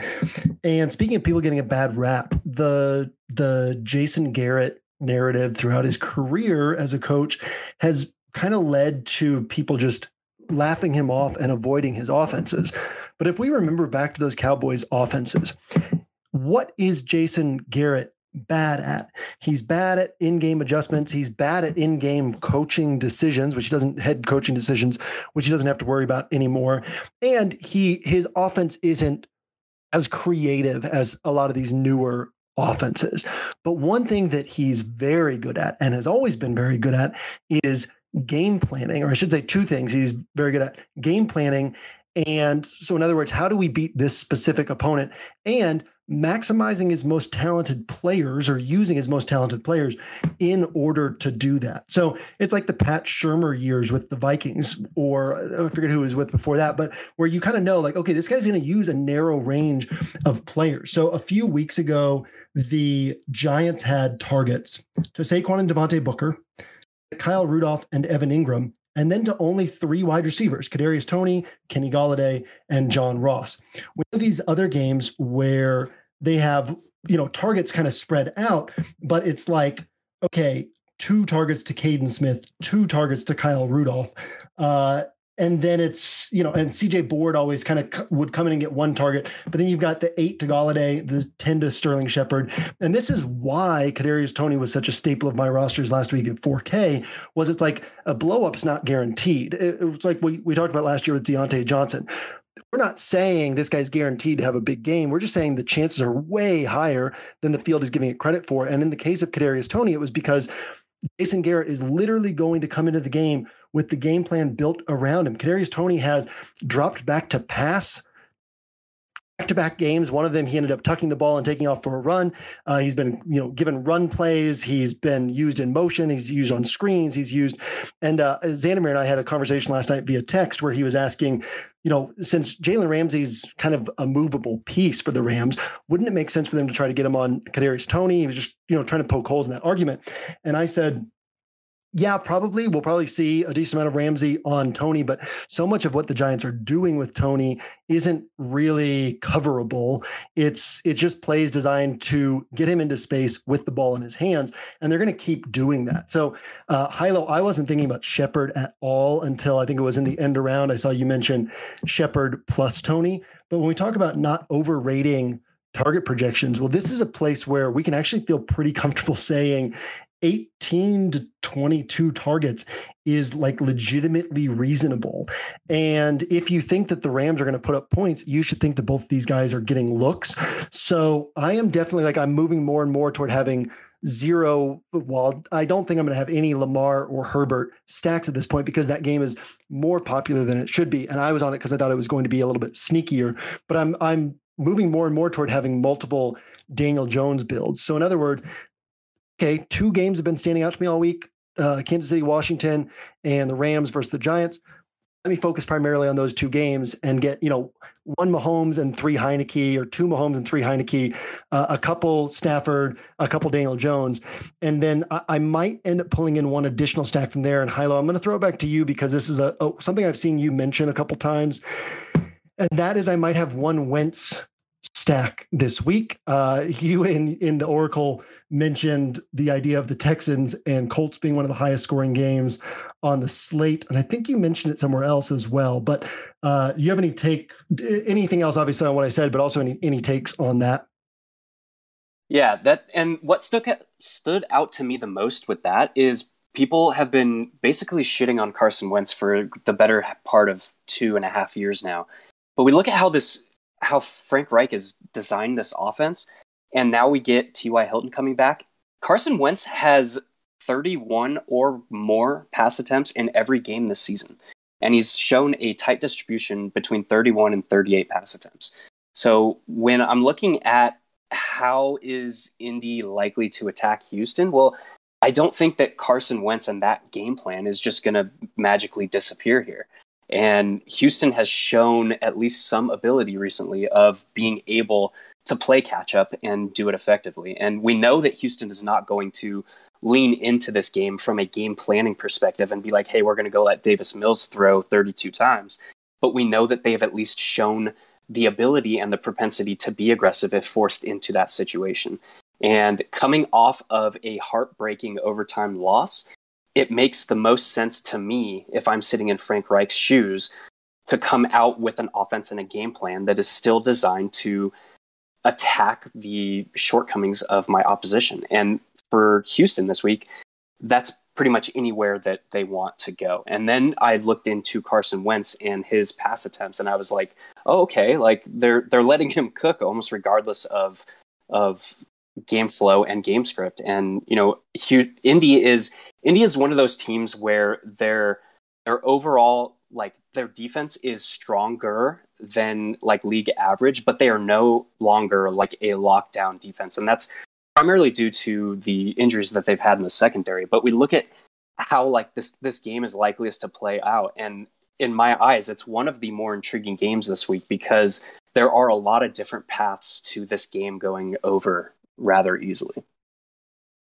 Okay, yeah, the, you know, my first roster this week was actually a Wentz roster, and that was just on Tuesday night, kind of getting a feel for what the slate offers. Not not really paying attention to salary, but going game by game and saying, okay, where might I start thinking about building around things this week in order to have a sense of of where I'm starting my attacking of this week as far as trying to open it up. And Wentz was one of the first things that stood out to me and just, you know, basically 17 points every game and then one game of like maybe 19, one game of 26. But if we're talking about who can go for 300 plus yards and three touchdowns with nobody on them, and add some rushing yards, right? Like we forget that he had the one dud, but he's playing on on a high ankle sprain and a low ankle sprain, like with no mobility. If you watch that game, if the Tennessee defenders got anywhere near him, he would kind of throw the ball into the ground. And typically, what we see Wentz do is scramble around in, in, the pocket a ton and then often take off. You know, he, he averaged over 25 rushing yards a game, or just under 25 rushing yards a game last season. Like, this is a guy who's going to get you uh, the occasional four to 10 point game on the ground if he ever gets a touchdown. Um, but, you, you know, you can basically say, hey, look, he's going to get, you say 300 yards and three passing touchdowns he could easily add another touchdowns worth of points on you know his five to seven scrambles. I think that the the ankle's getting healthier. This is kind of his fourth game since it happened. So yeah, I, I think that Wentz is very interesting, and I'm I, that was kind of my starting point last week. Mike Williams was was one of my starting points, and then I moved off of him, and so I want to kind of think about circling back to say, okay, let me just build like four stacks around Kansas City, Washington, four stacks around uh, the Rams and Giants, and then go with Wentz on the other. And I, and I also think Brandin Cooks is extremely interesting that game. Hilow, that's a Hilow special, obviously, um, but a guy who I kind of was crossing off at the beginning of my list because of uh, you know a couple disappointing games. But last week he's playing New England. Obviously, New England is designing everything to take Brandin Cooks out of the uh, game and force Davis Mills to beat them elsewhere. But I think we could get back to another 10, 12 target Brandin Cooks game, especially if Wentz has a big game this week. The last thing I'll kind of tie that bow with is Andrew Sendejo is out, obviously the primary, you know, big play safety in that secondary. We have Xavier Rhodes, who's questionable, and this probably will get a couple of chuckles, but Rodrigo Blankenship, their kicker, is out uh, with that hip, whatever was going on from that uh, Monday night game. So you have to think that maybe they'll, you know, maybe Reich will call up a fourth and one and fourth and two on the opposing 37 yard line. Uh, but it's it's an interesting dynamic to that game where there's still heavy injuries to the secondary, and now the top two remaining members are either questionable or out. So, X, I'll throw it over to you now. Yeah, I mean, like time and time again over the years, we see the team like you know every year in the NFL we've got a couple tanking teams that are just atrocious, right? And this year it's Jacksonville and the Texans, and uh, time and time again, we see winning tournament scores come from just building around the team that's playing the shittiest team. Um, right? Like, because these really, really bad teams are just so bad that, like, almost any team can, you know, it, it doesn't happen every week, but every team playing against them has like 30 point upside right? Like these teams are just so atrocious, and and the Texans are in that boat right now. So like if you're doing, you know, it, if you're doing multiple rosters, like I think that you always want to build some of whoever is playing Jacksonville and whoever is playing Texas, because um, again, it won't hit every week, but like you can you can capture some big upside that way. And like on the Colts, you can play like Carson Wentz, uh, you can play uh, Michael Pittman. They're both cheap. You could even play an onslaught and add Taylor. Uh, you could I don't think I I don't know if Hilton is viable yet because I think he's probably going to play a pretty limited role as, in his first game off injured reserve.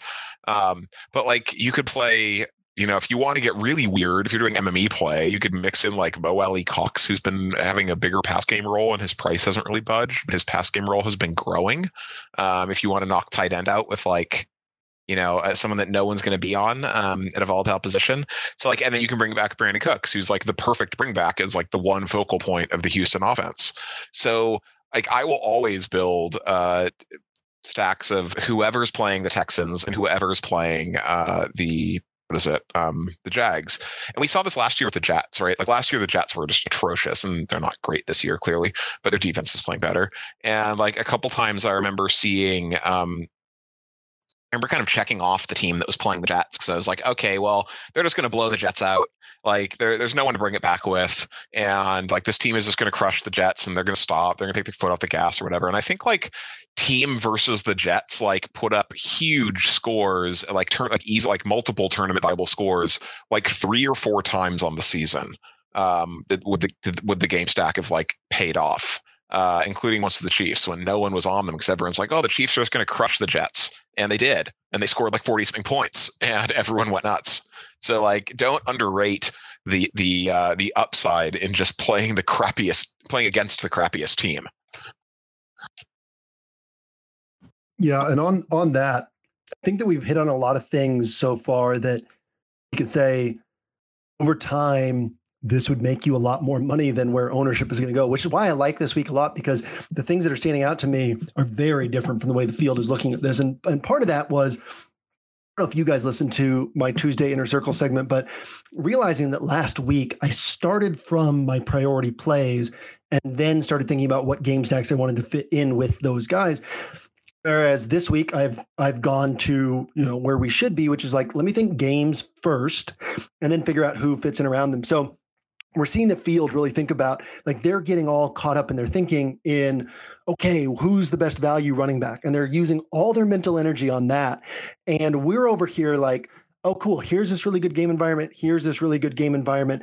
Now explosive plays in around that. So while the field is over here looking at price so much in salary and they're like okay this guy's 4600 this guy's 5600 all these guys are stepping into these roles this this running back's 4900 like we're kind of saying okay here's the ways we can build around these games. And what's i think what's cool about the washington kansas city game you can't build around all the highest priced guys and then the you can't you could but if you don't build around like Kelce hill mclaurin if you build around like one and then the other you kind of have to go to get a third piece from that game down to one of these cheaper guys, McKissic, Ricky Seals Jones, even Hardman, somebody like that. And so what that automatically does is it starts freeing up salary in other places. And so by the time you get to running back, you've got the salary. This is what I meant by like the salary isn't that big of a, a thing for me because same thing with the Rams game, right? If you're not getting Kupp, you're going down to like or or Woods 6100 is also a nice price, but then you're going down to like Van Jefferson or DeSean Jackson or Tyler Higbee. You're opening up all this salary. And so by the time we're getting to the running back position at OWS, we're looking at like, okay, D'Andre Swift is in a really good spot. Joe Mixon's in a really good spot. Dalvin Cook's in a really good spot uh, it's kind of allowing our Chuba Hubbard's in a really good spot. It's allowing us to change the eye level we have. Um, the way that makes more sense for my brain, right? So, like Hilow, what's what you're so good at is seeing, okay, here's what the field is doing, and let me like outmaneuver them. And if I start my thoughts from that place, I think this is cool to talk about too. I hope listeners don't mind if we are going a little bit long today, but I start my thoughts from that place end up overthinking the strategy and ended up ending up on like bad plays. But the my favorite weeks are the weeks where I kind of start things by saying, who do I want to build around? What would my what what does my optimal roster look like? And then come out of that and be like, oh wow, I'm on totally different things than the field is on. Cool, I'm in great shape. Like I'm I'm I'm outmaneuvering the field without trying to, just from thinking through these games myself. So that's kind of what I feel like this week is I'm in that type of position. I think OWS as a whole is in that type of position because of the way we're viewing these game environments and game stacks and what that's then leading us to in, in pricing tiers elsewhere. Um, so yeah, I, I, don't know if all that made sense, but uh, I think it's a, a really cool week because of that and puts us in a good position uh, for some first place finishes this week. I love it. And I think we pretty significantly beat quarterback and the wide receiver position as well, kind of exploring those different game environments, which is kind of what we want to be doing here as opposed to just sticking to plays. So, with that, we'll just jump it over to defense real quick and we'll wrap it up and hopefully have a little bit of time left over at the end for some quick questions. So, defense is an interesting bag of tricks here this week. There aren't that many like good on paper plays. The Rams are likely going to have ownership just because they're the Rams against the Giants, but they are priced up so much more than the rest of the field. I want to bring us to the net adjusted sack rate discussion because that again is where I kind of start my defensive journey for the week, we'll call it. And there's a couple of teams that really stood out to me. One being the Lions, which is interesting to think about, all the way down at 2,100. But we look at how aggressive they have been on defense uh, with 11 total sacks on the season and how that lines up with really the the glaring weakness of this Cincinnati Bengals offense. And it lines up for a high likelihood of three to four sacks. Uh, and then we'll take whatever kind of we get from there. Um, the other one that really stood out to me was the Colts at 3,500. Um, and then the Rams were the third. So, X, I'm going to go to you first again. We'll wrap up defense really quickly. Are you seeing any other spots for um, some MME shots at the defense position this week? Uh, I like all the ones you called out. Um, the Lions, I just want to, we, we've talked some trash about punt defenses on this show. Um, and to be clear, like sometimes people play punt defenses where the only thing in their favor is their price. Uh, and I just want to be clear in this case, the Lions are 2100, but they have what is it like the sixth highest adjusted sack rate on the slate, I believe it is. Um, so you know, there's there's more standing out in their favor than purely uh, price, right? Like they're a cheap defense where the the sack rate is in their favor um, and speaks to their their upside. So I like the Lions. Um, the Packers, the Packers D. And I think the Packers D is a good pivot off the Colts because they're almost they're priced almost exactly the same. Uh, Packers D has the highest adjusted sack rate uh, on the slate because Justin Fields seems to be making a career out of taking sacks. Um, and you know, someday he'll figure it out. Like I think Fields has a lot of upside in the long run, um, and I think he's probably going to be a pretty good NFL quarterback. Um, but like so far, like Justin Fields has not even hit ten DraftKings points yet. Like that's how atrocious he's been. So uh, until he shows some upside there, I will happily keep playing defenses against him. Not because I care about like you know what they're going to score, um, what the Bears are going to score, but I think you know he's his sack rate has been just miserable. Like he just stands too long in the pocket. He doesn't take off aggressively, and so he just he's getting he's getting brought down over and over again.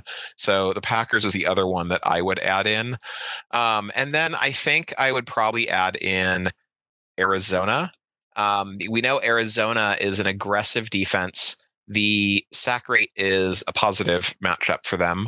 Um, they're, you know, Cleveland wants to run the ball really heavily, but without like Nick Chubb, so they've been running the ball like 35 plus times a game, right? Uh, they're not going to give Kareem Hunt 35 carries. I think it's pretty clear. Um, they don't, you know, the other guy on their roster is like mostly been playing receiver. Um, what's his name? Uh, someone help me. Um, hell's the name of that guy? What is it? Felton. Felton. Felton, thank you. Um, so like, and they'll, you know, they'll get some carries out of like, you know, D'Ernest Johnson maybe or something, but like, it stands to reason to me that when you pull the leading rusher out, I think they're probably going to pass a little more. And if you believe Arizona is going to have some offensive success in this game, which I personally do, and that's one of the higher total games in the slate, then I think it's likely that Baker Mayfield exceeds his average of, you know, under 30 pass attempts a game. He's averaging 29 a game. And so more dropbacks means more opportunities for sacks and turnovers. Uh, so I so I, I put them in the MME pool as well. And I also think that also makes, you know, defenses – defense is not where you should look to get your leverage on a roster in general. Like that shouldn't be the spot that you're hunting for leverage on. Um, but it's a nice benefit that it's a positive defensive matchup that also does offer leverage off of the single highest owned player on the slate in Kareem Hunt.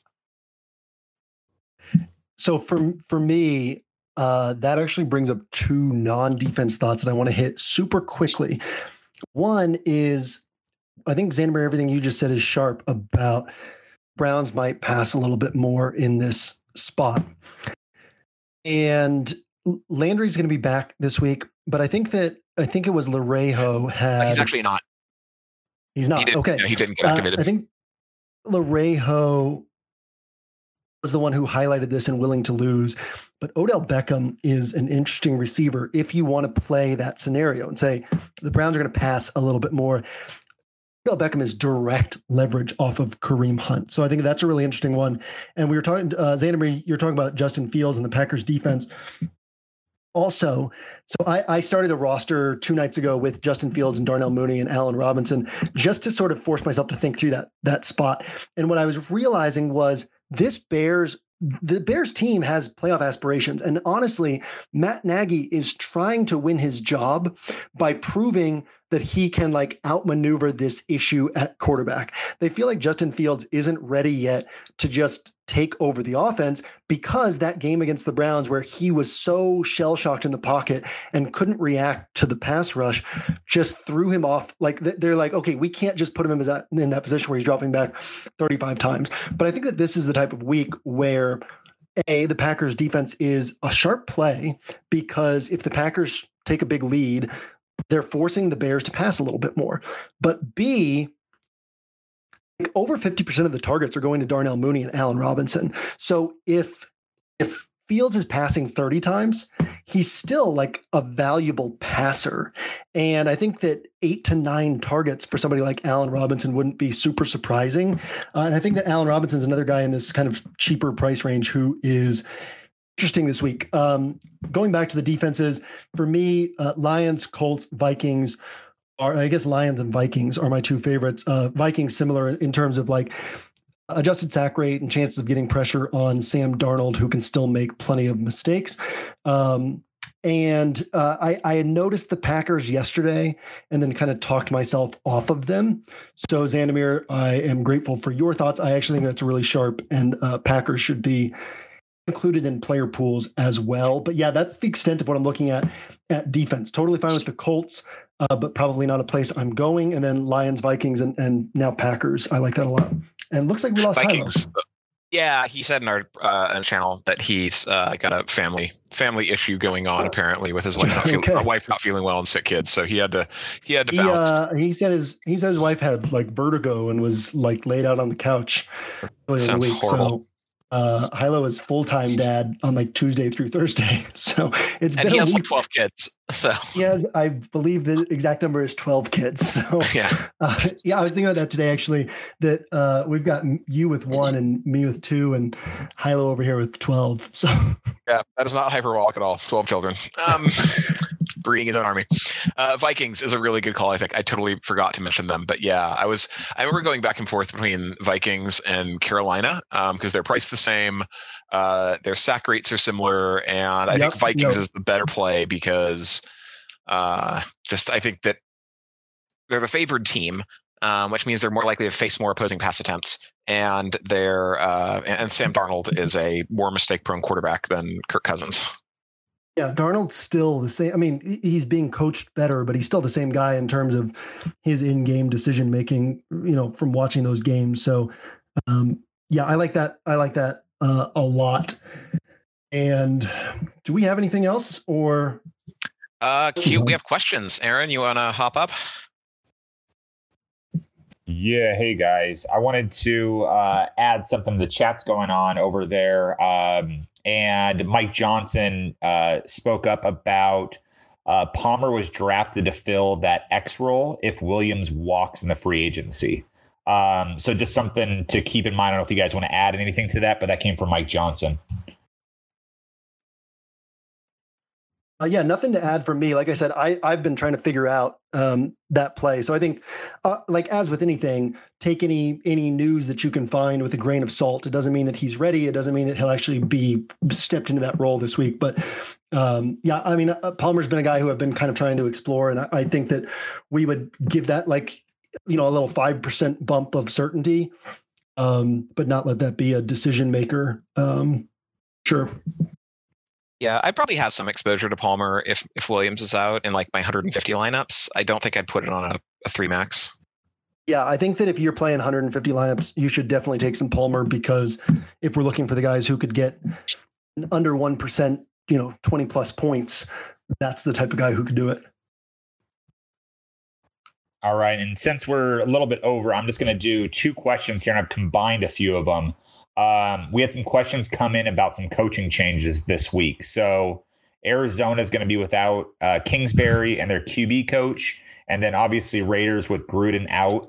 Um, do you guys see those games any differently the way they've been play calling? Anything you can add to that? Oh man, I will let JM answer that one. He's the the coaching, uh, like understanding the NFL at that level, sort of guru. Yeah, I don't recall who wrote up the Raiders game this week, but whoever wrote it up had some had some super sharp thoughts. It was Mike or Hilow. Um, excuse me. But basically, that the Raiders are, going to run their same offense. Like that's pr- that's pretty likely. So I wouldn't expect a lot to change for the Raiders the Cardinals one, eh, I've been playing around with it in my head, right? It's super interesting. Kyler Murray's definitely going to have a lot more freedom this week to make decisions of his own and to kind of decide what the offense is doing, like a, a la Aaron Rodgers or Tom Brady. Um, I don't know what that looks like. I don't know. I don't think Kyler calls his own number more often. I think that speaking of trying to adjust year to year, right? One of the best things that you can do in DFS is play a sport for the first time and start your research for the first time with no biases about the players. Like it's one of the things that made MLB so easy for me in 2014 was I'd only ever really watched the Red Sox and now all of a sudden I've got 30 teams that I'm researching and learning new players and and you don't have your biases um, sort of coming into things. So the the bias that we all have with Kyler is, oh, he's this dual threat rushing quarterback. And I think what Hilow and Xandamere were talking about last week is super sharp. I think that we shouldn't be viewing. I think we should be viewing him as moving more toward the Russell Wilson, Dak Prescott range, which is this guy can run, but they're trying to throw the ball. So I don't know if him calling his own number means he just calling plays a little bit more means he just takes off more or if that means that he continues to emphasize what they're trying to emphasize in this offense. And I think the latter is more likely. They're 5 and 0, like he's wanting to grow and develop as a quarterback. Like any good quarterback or really good quarterback, he wants to be one of the greats. And so he's trying to continue that development on his own. It's his first chance to be kind of in charge of an offense on game day. And I would think that that would lead to him running the offense. So uh, I'm thinking that we continue to see things spread out. I don't think that it's like, oh, well, now he's just going to lean on DeAndre Hopkins a lot or he's going to run a, a, whole bunch more. I think that he's going to try to come out and be Cliff Kingsbury on the field this week. And so that's how I'm seeing things. Um, you know, this isn't Sean McVay out and Jared Goff running things into the ground. Like I, I think that Kyler is probably going to try to pretty much run the same offense. I could be totally wrong on that, but I've been playing around with that, and that's sort of where I'm at right now. Yeah, I'll chime in. Like, so I don't know NFL coaching by any means, right? Like, I'm woefully ill-equipped to answer this question. Um, but I will say, at least for me, I view this as an unanswerable question. Like, you know, JM knows the NFL at such a deep level that he can speak with a fair amount of authority on what he thinks coaches are likely to do. Um, and even though we can't know, he at least can sort of suss out likelihood. Uh, for most of us, I think that's impossible. And this kind of ties into like how I think about weather, how I think about a whole bunch of stuff. Like I try to focus my sort of time and energy on where I feel I can know things and where that time and energy can be spent productively uh, in ways that increase my odds of winning. And so, at least for me, and so for most of us here, right? Like most of us don't know the NFL well enough to really think about like, you know the impact of a coach being out or a coaching change and how that could affect player usage like most of us can't really uh, you know theorize that with any real level of predictive accuracy and so like for me i just put that stuff out of my mind and i just try to focus on what i can know um, and what I can, you know, the information that I can use to increase my chances of winning, and just try not to spend my like time and brain energy thinking about the stuff that I have no control over and can't possibly know. So, you know, I don't, I, don't, I don't say that to like shoot down what JM said by any means. I think if you have that knowledge, that gives you an edge um, because few people have it. But I don't. So that's I just ignore that stuff. Yeah, I, I think that one of the a couple weeks ago, a few weeks ago on the pod, Xandamere might have been week week one. You talked about anything that helps your critical thinking, helps you become a better DFS player, anything that helps you break out of the standard, at least standard American model. Um, it might just be a, a standard human condition of always wanting to know everything. Instead, recognizing that most of life is unknowns and most of DFS is unknowns. And so that basic American condition or basic human condition can work strongly to our advantage because we're looking for what are the edges in this skill game. Well, one of the major edges is acknowledging that we know less than we think we do. Mike Johnson sent me a text or email this last week with some really interesting thoughts on for most DFS players, including most OWS players, and he said that something he's seen in Discord. He said they would be better served basically acknowledging that their edge is not their NFL knowledge.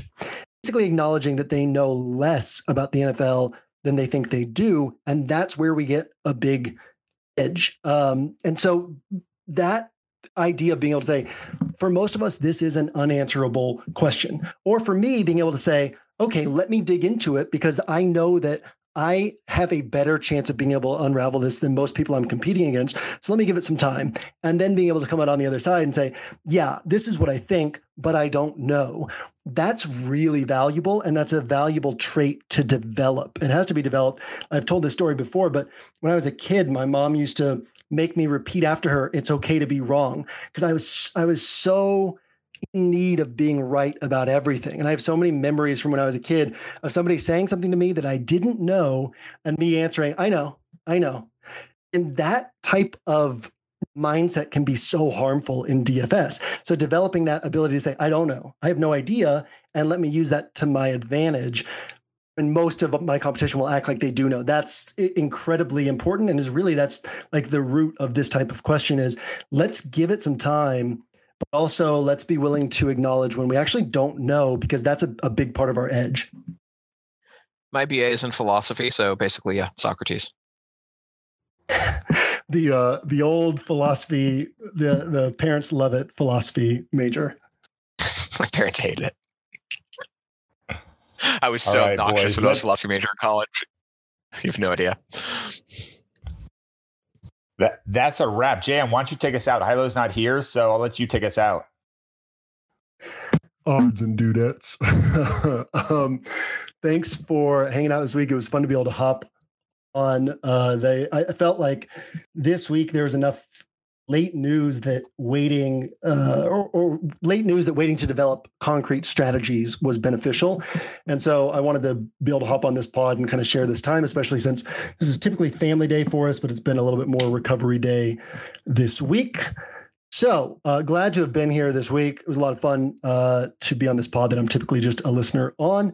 Xandamere you want to say bye? Bye yeah, always a pleasure, everyone. Um, I want to know uh, there's some questions that we have uh, recorded that we kind of ran short of time.